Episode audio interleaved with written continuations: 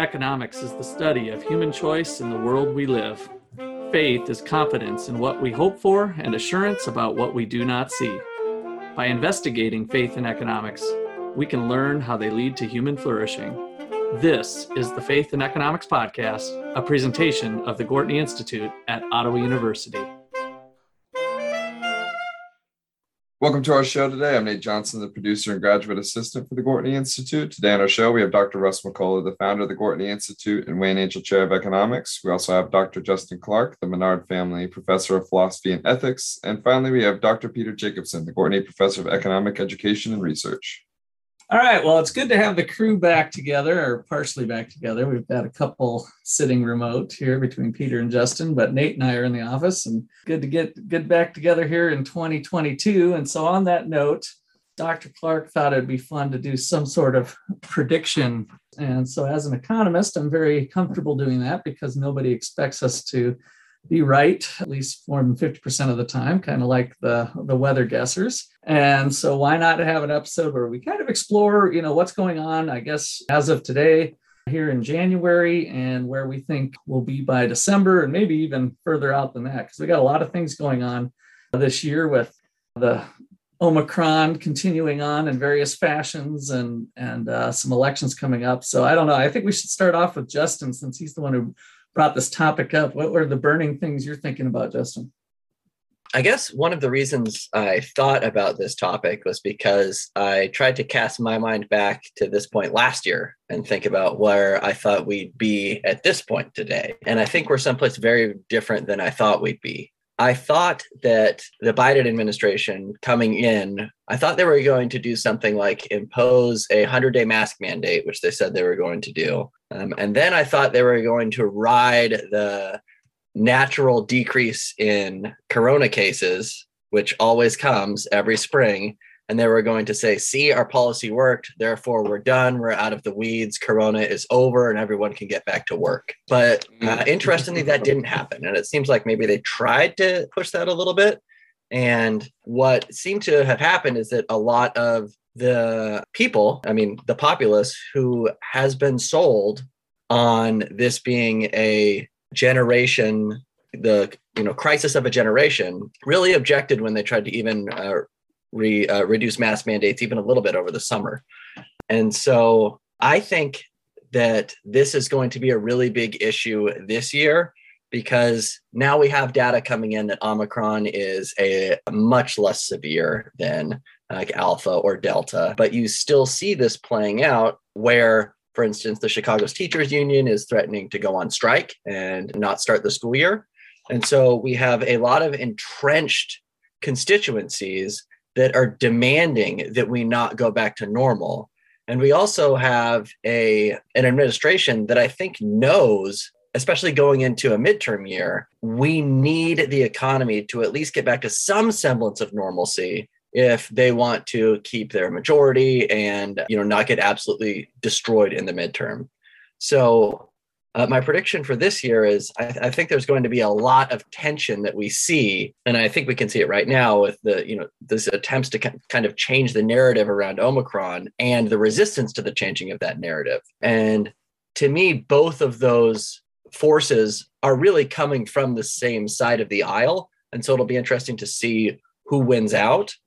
My fear is that the the keep everything shut down side is going to win just because I do think that right now they have the numbers and they they also have two years of the biggest crop propaganda campaign on earth behind them. So if I had to predict, I'd say we are still in some kind of lockdown ish situation in a lot of states. I still think there will be cases like Florida and some of the Dakotas or whatever, where things are pretty much back to normal in ever since. But I, I, do think that there are going to be states like, for instance, New York and California, where we there are still severe COVID measures going into next this time next year. That's my that's my prediction, and it's also my worst uh, bad case scenario. So Just that one, was really long. Yeah, one clarification would would that be that relative to the what they're doing today, like California today, New York today, that next year will be worse than what they're already doing today, that they'll continue to clamp down harder, or that they'll maintain whatever their status quo is? I would say probably around the status quo today, maybe a little bit less even, but even that seems to me to be wildly disproportionate. Like in New York right now, they are requiring vaccine passes for five year olds to eat in a restaurant, and they will evict you. They will call the police to evict you if your five year old does not have a vaccine passport. So I'm not sure what you know what worse looks like but uh, even a um, continuation of these policies seems to be to be absolutely insane but i don't barring some kind of really um, extreme electoral mashup I'm, I'm not sure i see that happening peter what are your thoughts I think I'm mm, probably a little more optimistic than Justin on the COVID front for policy, at least. I think what we're seeing a lot of places is the political will behind what we've seen, the policies we've seen over the last couple years is starting to fade. And I don't think that it can be re energized. I think that, you know, the large majority of people who believed that the policies were necessary and we really did have to do 15 days to slow the spread think those people are even getting a little tired of it, uh, warranted or not. I think some of those people may still feel the same about COVID, but just don't have the energy anymore to push for big policies or police masks or things like that. I think COVID as a policy phenomena will start to fade away over the next year.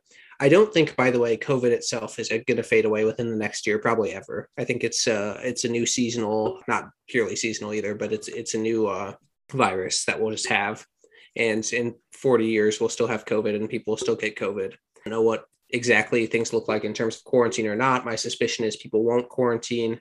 Uh, you know in the long run for things like covid it'll be just like a flu. Yeah, uh, not because they're the same but because i think that's generally how we manage respiratory illnesses that are viruses. But yeah i see this as a policy becoming less and less important I do think that there are people still trying to rent seek, teachers, unions trying to get out of work for another few weeks, things like that. And I think there will always be a little bit of that, but I, I just don't think parents are going to be willing to stomach it anymore. I think Democrats know that if they run on allowing teachers' unions to take off weeks and weeks every year, they're not going to get reelected. And I think that is just becoming more and more clear. So I think that COVID's political energy is dying and I'm willing to make that bold declaration. I could be wrong. It'll be very obvious if my uh, prediction here is wrong. So, yeah, I might even be more slightly optimistic than than Peter. We might be in about the same spot, but I, I think it's the data that will show itself and reveal itself to to most people that they're going to get Omicron this month and they're going to have a cold and they're going to say, "Oh, I I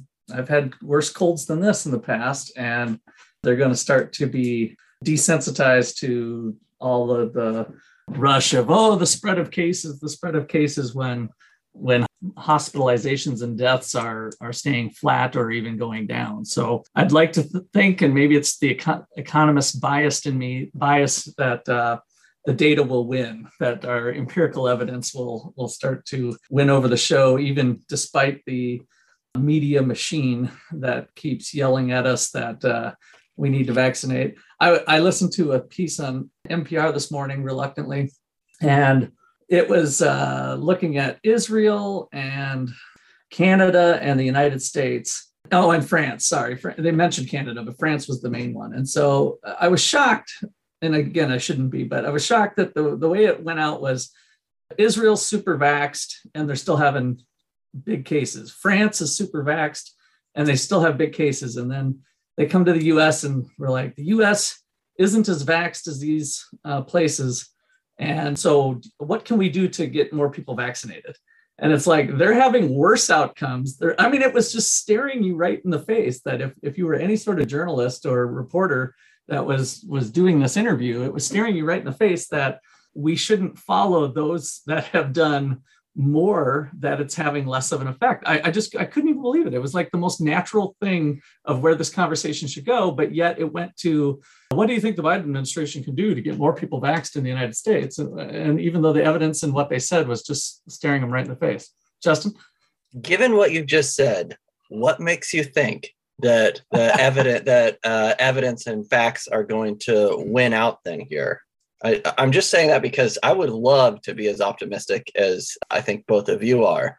But one thing that has really shaken my optimism is watching what I consider to just be like mass, like insanity. This kind of, idea that if a vaccine doesn't work, we sprinkle more vaccine on it. You know, there's data coming out of Denmark right now that seems to show that vaccines are even after you know 60 days or something have negative efficacy against omicron?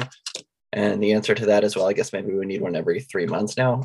So yeah i, asked a question. I, I think it'll be the political machine that the administration to get votes will if i'm right by the way that that i'm saying the majority of people will be tired of it and and follow the data and learn that they didn't get as sick as maybe they thought they would that their fears were you know too strong and then that's how one side or the other is going to get is going to get the vote. And so that will drive part of that optimism for me.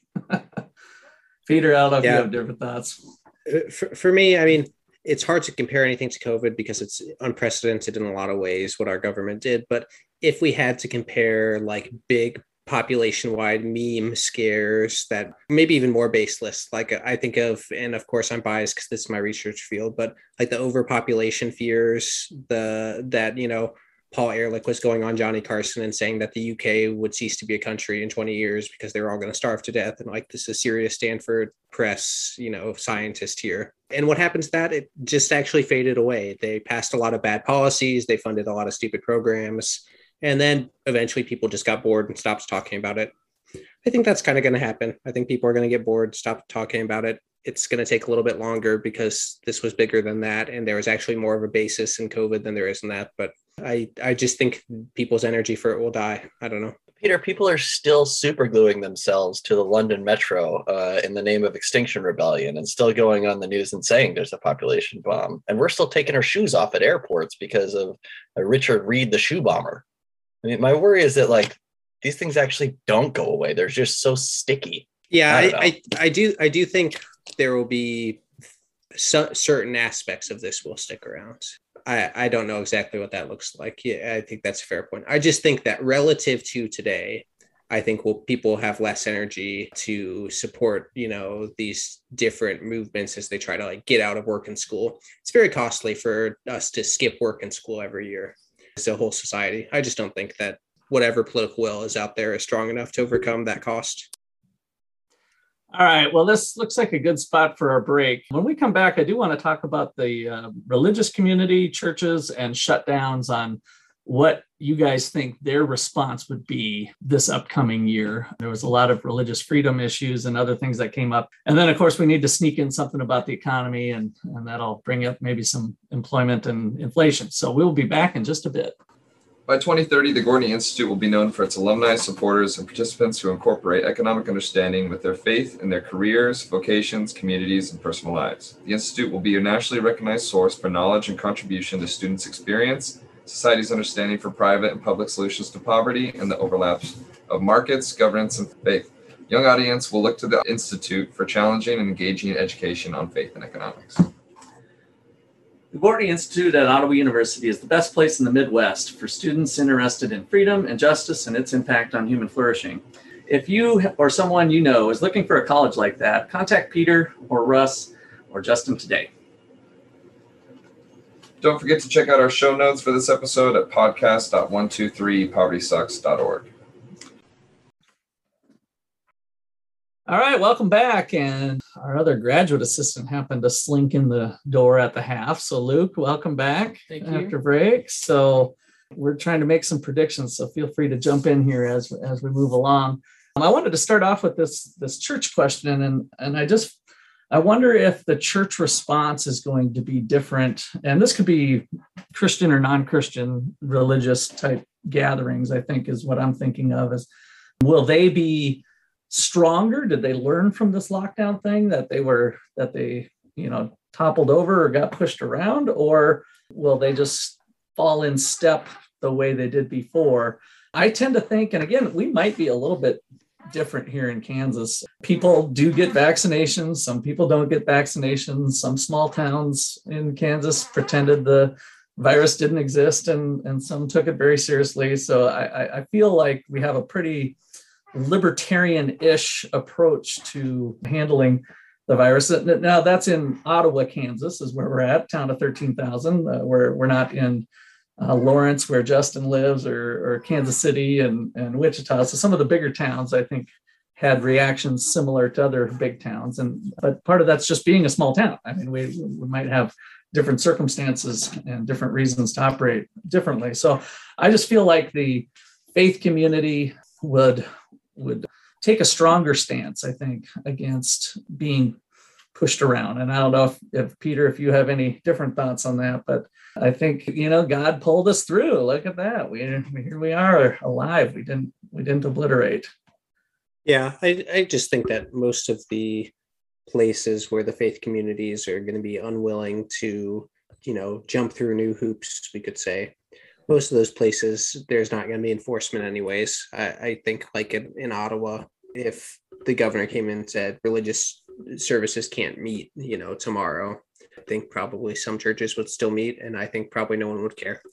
So I that that tends to be my thought on it. Is I think everyone took it seriously at the beginning because they didn't want to cause problems, but I think people have their formed opinions now, and uh, it, it would look a little bit different this time around. I also see a different a difference in how people are approaching it. Like some of the vulnerable populations of some of my older church members that are friends, you know, they'll they'll come with mask on, right? So they're they're again handling it the way they think it's appropriate given the information and the way let's say the way the church handles things. They just act accordingly. And that, that, i think that's the whole premise of the of uh, liber- classical liberal thought is that let let people make their own choice as long as there's uh, information available that they they can have to make those decisions. So i i kind of see that materializing i guess over the last year and i, I hope that'll continue I think I, I agree with both of you in that I, I especially think that absent the political machine, you know, religion and, and especially local churches are where a lot of people go for community and, and leadership, especially social leadership. I also agree with Peter that if there were these mandates, there would be a lot of places that the enforcement just didn't occur. But the other side of that coin is that I think that if enforcement of very very top down things increases or if you know if federal mandates become more strict i think that is the place where you would expect to see tension because that's where you would expect to see a local leadership coming into conflict with a uh, with a federal leadership. And i think you see that now in places like canada where you can see you know pastors who keep their churches open being arrested on the side of the road that kind of thing which is you know just happened last week all right, well, let's move into some other areas here. Uh, the first area I want to hit on is the Super Bowl because Peter just has some sort of fabulous prediction that I'm dying to hear about. So, uh, Super Bowl predictions, Peter? The Packers win. That's it. That's that's the prediction. The Packers win the Super Bowl. I'm not a Packers fan. This isn't because Aaron Rodgers recently came out with an Ayn Rand's book on his shelf or anything like that. Whatever. It, uh, that's you're totally biased that it, way. No, All of a sudden, no. he's an Aaron Rodgers fan. I don't even think I'm an Aaron Rodgers fan, but the Packers are going to win the Super Bowl. That's my prediction. Yeah, it's, I uh, saw one of Aaron Rodgers' quotes was "Unquestioned science is propaganda," and I'm paraphrasing it a little bit. It was I don't know if it was a meme or something I saw, but science that can't be questioned is propaganda. And so I think we've seen a little bit of that. Um, and I hate to get down a, another COVID rabbit trail here, but this was more of an Aaron Rodgers rabbit trail, maybe. So Aaron Rodgers is a fellow Berkeley alum. It was there when I oh, that's right. But he yeah. uh, is ashamed. But he's ashamed of that apparently because I heard I watched the Packer game the other night when they killed the Vikings, and he put his community college as his college when they when they gave the introductions. That that stuck out in my mind. I don't know if he's been doing that for years or not, but I, I just noticed it for the first time. It, it really stuck out to me. So he's apparently not too proud of that Berkeley education, maybe. So I think it's just because he doesn't want to be associated with me. could be, could be. All right. I don't so even know who's in the Super Bowl this year. Packers. well, it's not determined yet. I, I oh, knew that. Okay, good. Even when Peter's talking Super Bowl, I'm like, these two don't even do football, as far as I know, for the most part. So it's not going to be my Vikings. It might be my. I, I, I, follow football. Kirk Cousins isn't bad. You know, Vikings aren't you know, in, in a terrible spot. But yeah, no, I I'd like it to be the Chiefs. I think it's going to be Packers. I think Aaron Rodgers is the best and most consistent quarterback this season no interception. I mean, he still quarterback, low interceptions. I think Yeah. it's the Packers. That's my take. Well, Chiefs Packers Super Bowl, you're on, and I will bet I, I'm on the Chiefs because I can't back the pack uh, as a Viking fan, purple blood. So um, I will be going Chiefs all the way on that one. I'm gonna do an underdog vote for the uh, Cincinnati Bengals Oh, after they uh, conquered the Chiefs this past week. conquering or got by with the referees, that's a whole different story. So we'll try not to get sidetracked there. So, what about the midterms, Peter? Uh, you want to get back to some predictions here? Maybe the midterms would be a good way to kick us off. Yeah, this is even easier than the Super Bowl. Republicans win both the House and the Senate. I think that that's pretty clear. And it's pretty common. My, my justification on this is, is fairly straightforward. When a president of a certain party wins the next two years, it tends to be that the House and Senate, so long as like the seats work out right, which they do happen to this time for the Senate, both swing back to the other party. That, that's just a pretty consistent thing that happens.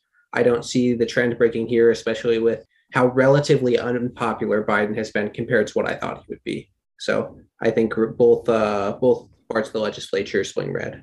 I second that for pretty much the same reason. Yeah, yeah, I think uh, it happened to Trump the same way things swung. I mean, it's it's happened for lots of presidents along the way. Well, okay, since we have a couple economists here, let's talk about the economy. This inflation thing is not going to go away very fast. I don't look at it that closely, but since we're having the problems we do now, I can't imagine it coming back down to four by August. Uh, so that's eight months. I guess that's a tighter prediction than I thought I was going to make. But so I think we are above probably five, four to five, but at least four for sure by August. So I, I think we're going to see the persistent.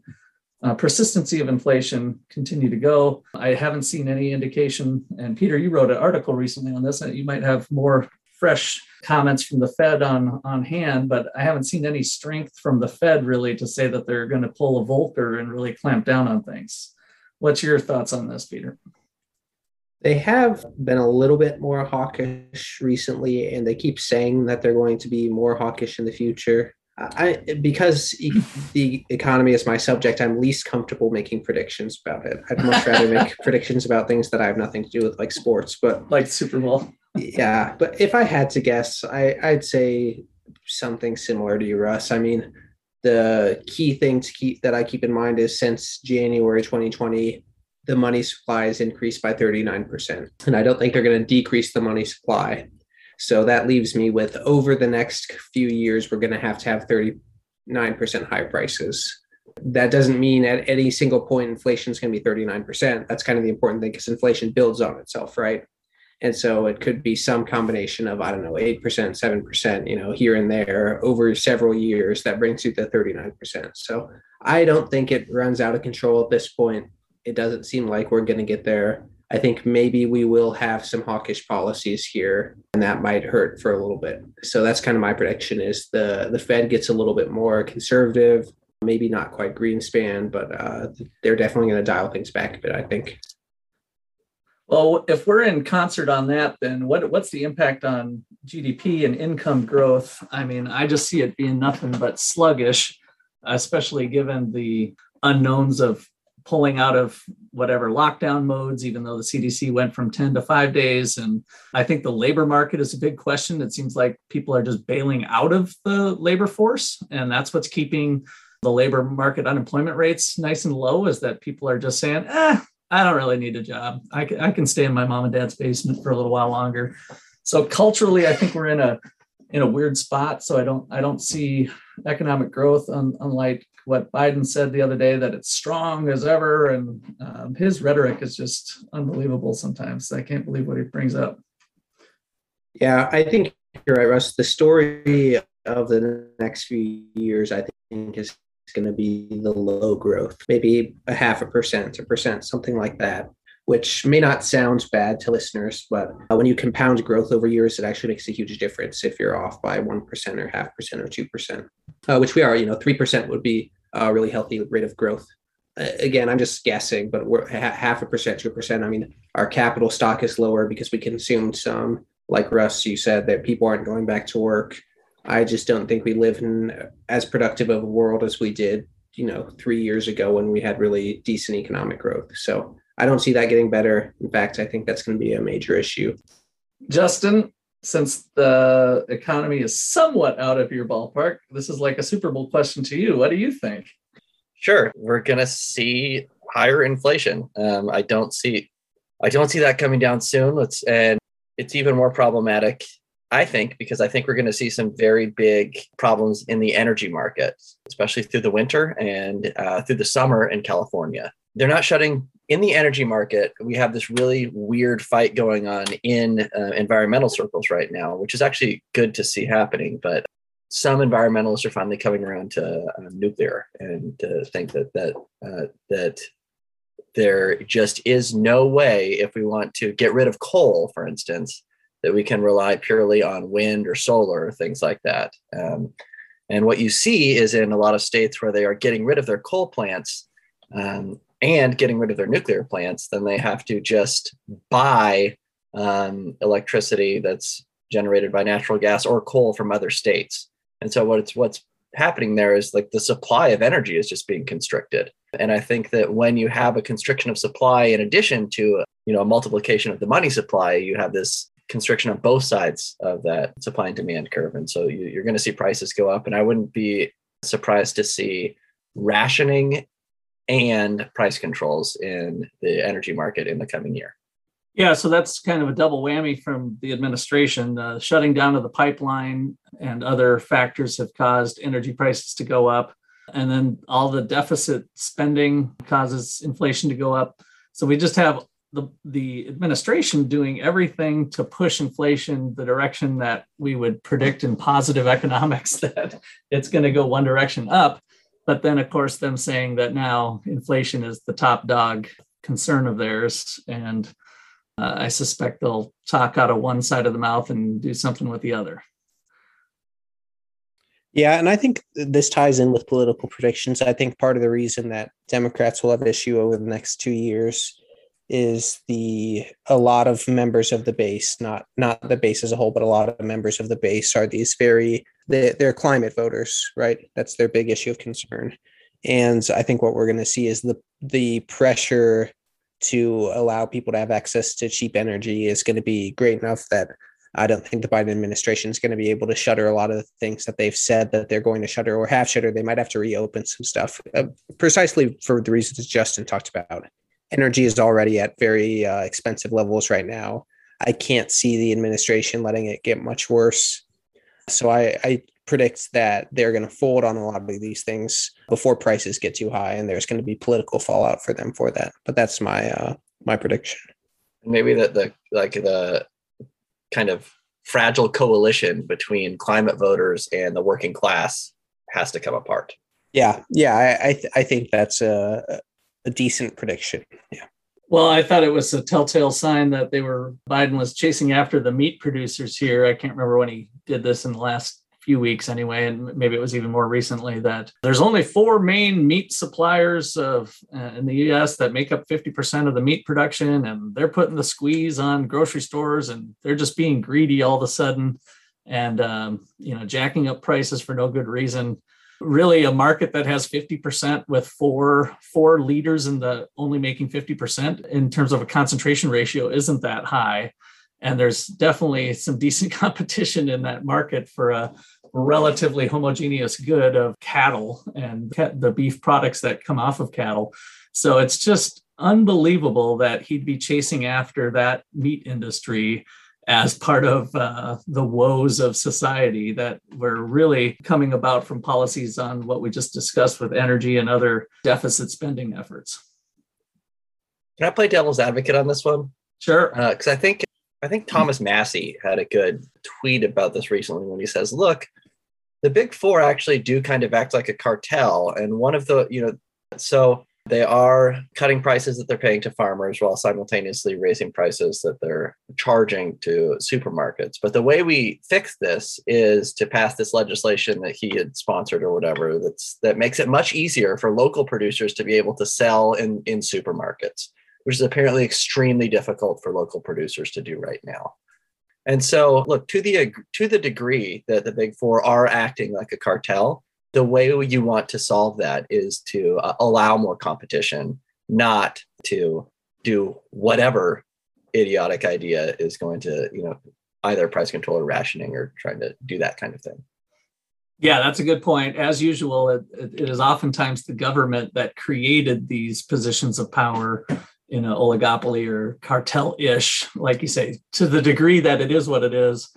It's it's due to that. I would totally agree. So, all right. Well, uh, any other big predictions here, or is it time to wrap this one up? Bitcoin price. Bitcoin, yes. Hmm. Three percent higher than it is today. Oh, I got to be at 60 since I got my long term. I'm I'm 60 by December. Is would be my guesstimate at this point. I i I think I've told listeners before. I do have a long position in Bitcoin, and it's a very small long position. But I I think Bitcoin will get to 100, but that won't be for potentially I don't know what did I predict before five to 10 years or something. So I'm in it for the long haul. I predict we touch six figures this year, and uh, I would predict that the end of the year, the year average is in the between 70 and 90. Oh, I hope so. That'll help my long position. The ever bullish Bitcoiner, Justin Clark, you've heard it here first on this podcast. We'll replay it back in December and we'll see we'll see where Bitcoin's at. And I'm a philosopher. This is not investment advice. That's right. And, and, they already know it's economists, so they can't take any of our predictions for, for better than the, the weather in two weeks. So all right. If, he, well, if, he's wrong, you can't sue him in philosophy court. All right. Well, this has been a prediction of the Gortney prediction, a presentation of the Gorton Institute here at Ottawa University. I'd like to thank you all for listening. Five star rating helps other people find our podcast, and otherwise, pass it along to your friends. Give them a good old fashioned email. That's what it takes. Uh, so we're glad you're here. And other than that, be fruitful and multiply. Thanks.